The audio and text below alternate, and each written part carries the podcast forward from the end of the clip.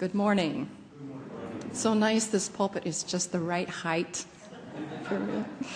I want to say that it's been a good first week here. It's been good beginning to get to know some of you and begin our work together. And it's been especially good worshiping with you already this morning. The songs that have been sung and the words that have been spoken have touched my spirit, and I hope it is touching yours as well. You'll note the information in the bulletin from me this week. I wanted to let you know how you could easily get a hold of me.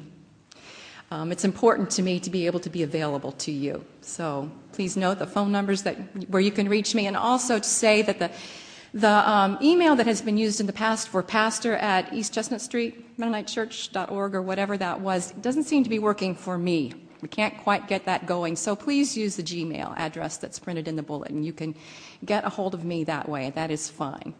Also, you'll note that note comes from Pastor Don.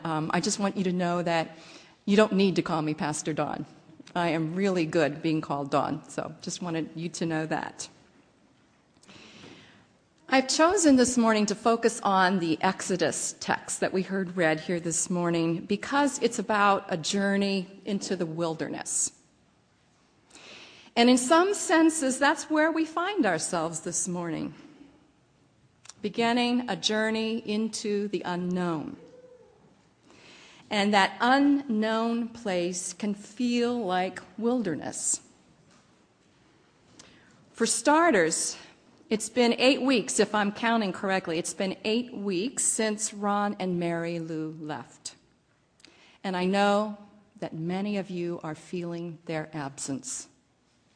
And that is very understandable. They have been very important people in your lives. And in the midst of that sadness, there's probably also uncertainty. A lot of uncertainty, probably, about what lies ahead. Who will be our next pastor? What kind of process is in place to find this person? And what will happen to our congregation in the meantime? It's unfamiliar territory, and it's unsettling. And while this congregation finds itself in that space, I'm aware that a number of you personally are entering times of transition as well. Mennonite Central Committee, an organization that is near and dear to many of our hearts, is in the midst of making some very significant changes right now, and I know that that's affecting a number of people in this congregation. And for those of you being impacted, I imagine that it is somewhat painful and uncertain time. I've been thinking about you all. Others of you may be facing your own wilderness experiences as you enter a new season of life. Maybe all the kids have left home, or as you struggle with a difficult relationship, or as you face a health crisis, or as you find yourself grieving the loss of a loved one. The wilderness can be an unsettling place. And at times in my own life, when I have found myself there, I know that I have felt disoriented, somewhat anxious, and longing for the security of the way things were. And that's the kind of place that the people in the story we hear this morning, the people of Israel, find themselves in the story in Exodus. In one sense, their situation is a bit different from ours. It's a little bit different from what many of us are experiencing, in that they have chosen to leave their familiar, while many of us here have not. For some of us, the unfamiliar at this point feels thrust upon us, perhaps against our will. In any case, the people of Israel have chosen to leave their familiar. They are wanting to leave slavery in Egypt. They are wanting to be free from the ruthless oppressors that are on top of their backs. And when they cry out to God for relief, God hears their cries. God hears their cries, and God acts. God sets his people free. Even so, this transition from slavery in Egypt to freedom in the Promised Land would not be an easy one. I mean, Egypt had been the home of the people of Israel for over 400 years. They may have been miserable there, but their misery was familiar. It was something that they knew. And what lay ahead of them was unknown. And the way forward was anything but clear. In fact, as they leave Egypt, they find themselves not on some main highway headed toward some clear destination, but they find themselves on some roundabout way in the middle of the wilderness. It makes you wonder, who's in charge anyhow? Well, the scripture passage from Exodus is clear about that. In this passage, God is choosing the route. God is leading the way. But what an odd route God has chosen. Instead of leading the people on a very direct route from Egypt to Canaan, God leads the people on a very unusual and circuitous route into the wilderness. I mean, what could God have been thinking? Well, the answer to that question is also very clearly stated in the text. God was thinking, if the people face war, which they likely would have done had they taken that very direct and well-traveled road to Canaan, if they face war, they may well change their minds and return to Egypt, return to slavery. So, although God's choice of route seems very counterintuitive, there is reason for it. God is ultimately concerned about the well-being of God's people, and God does not want them to fall back into slavery. And maybe there's another reason. Now, it isn't stated in the text, but who knows? Maybe God understood that the process of getting there would be as important as the destination itself. The fact of the matter is, the people of Israel had a lot to learn. And it turns out that the wilderness was a pretty good place to learn it. It's a place where they had no choice but to face their fears.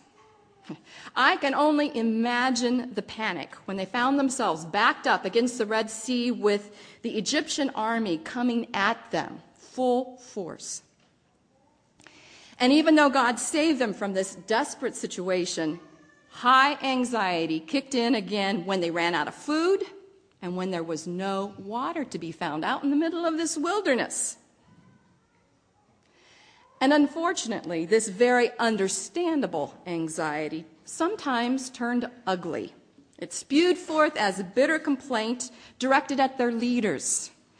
Why did we follow you out here? We should never have come. It would have better to stay back there and serve the Egyptians than to die out here in the wilderness.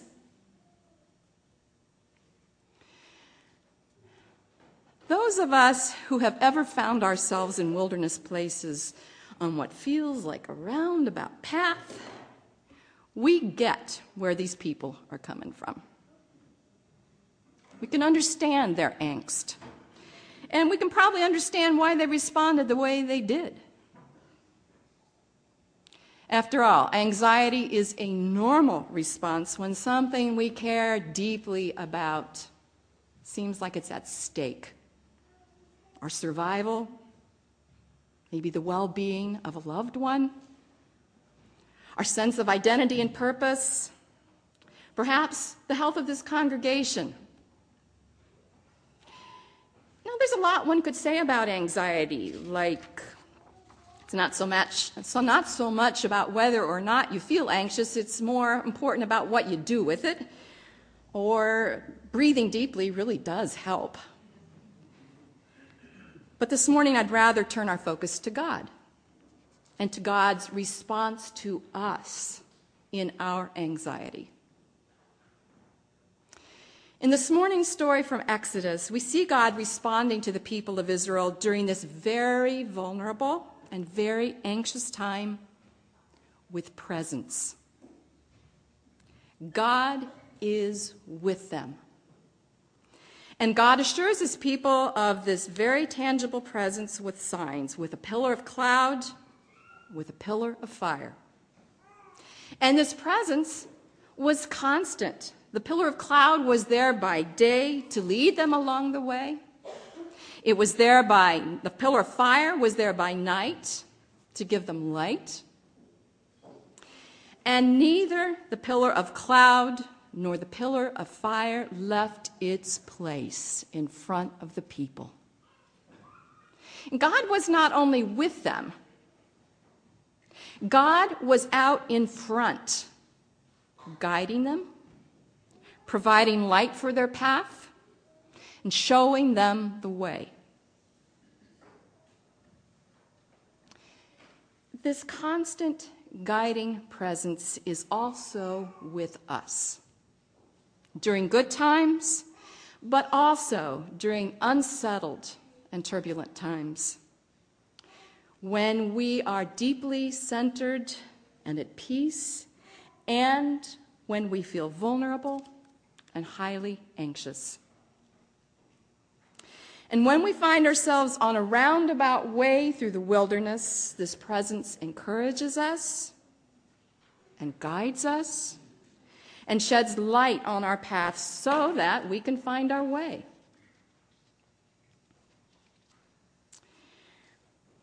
Believing that God is present and will guide us and provide us with what we need along the way is an act of trust. For some of us, that kind of trust doesn't come easily. And it doesn't come easily because trusting involves letting go. It involves relinquishing the need to control the outcome. I've learned something about trust on the back seat of a bicycle. It's Doug and I tandem together. We like to tandem bicycle together. And I will tell you right now, he's always in front because he's the biggest one of us. Anyhow, when I ride my single bike, things are different. I steer the bike. I set my own pace. I shift the gears when I want to. And I'm the one who applies the brakes. On the back of a tandem, on the back of our tandem, I do none of that. Doug, who rides in front, is responsible for all those things. And he's big enough that I can't even see what lies directly ahead of us on the road ahead. Now, I want to assure you that I don't just sit back there and do nothing. A lot of people think that people in the back seat of the tandem do nothing. That's a sore point with me. No, we don't sit back there and do nothing. I pedal hard. I stand up to gut us up the hills, and that is really fun. I lean with Doug into the curves, and I hunker down on the downhills to help lessen the wind resistance so we can go faster. But on the back seat of that tandem, there are some things that I have to let go of.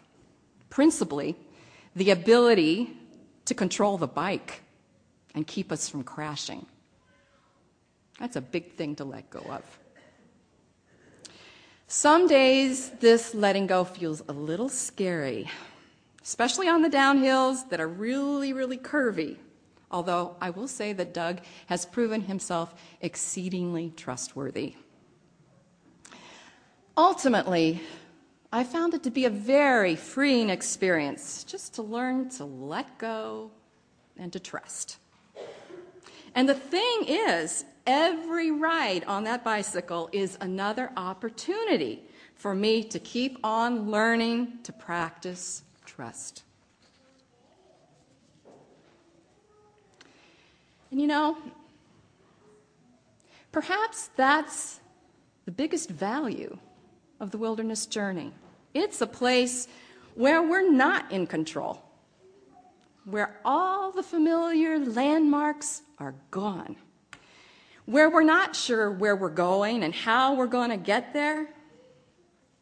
And in this place, we hear a very special invitation to trust and to open ourselves to what that might mean and to practice it daily as we look to God for strength and for guidance and for sustenance along the way.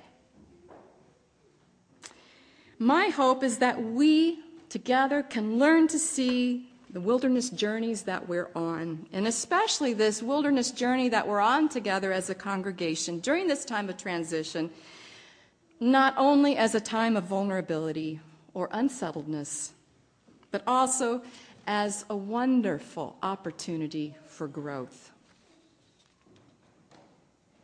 Our roundabout journeys through the wilderness provide us with a very unique opportunity to deepen our trust in God, to learn about ourselves and where we're being nudged to grow, and to listen to the dreams that God is dreaming in us, so that when we finally reach the final destination, and there will be a final destination, we will be prepared to embrace the future that God is preparing for us.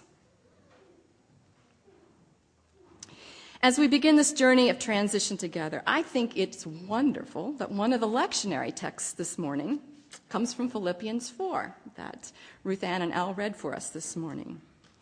These words that we earlier heard from them are from the Apostle Paul.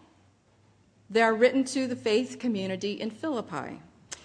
And what is really significant for me is that Paul writes these words in the midst of his own wilderness journey. He is in prison, awaiting a very uncertain future, and ultimately he's put to death. And in the midst of all that, in the midst of that wilderness journey, in the midst of that prison cell, in the midst of all that waiting, he writes this. Rejoice in the Lord always. Again, I will say, rejoice. Let your gentleness be known to everyone. The Lord is near.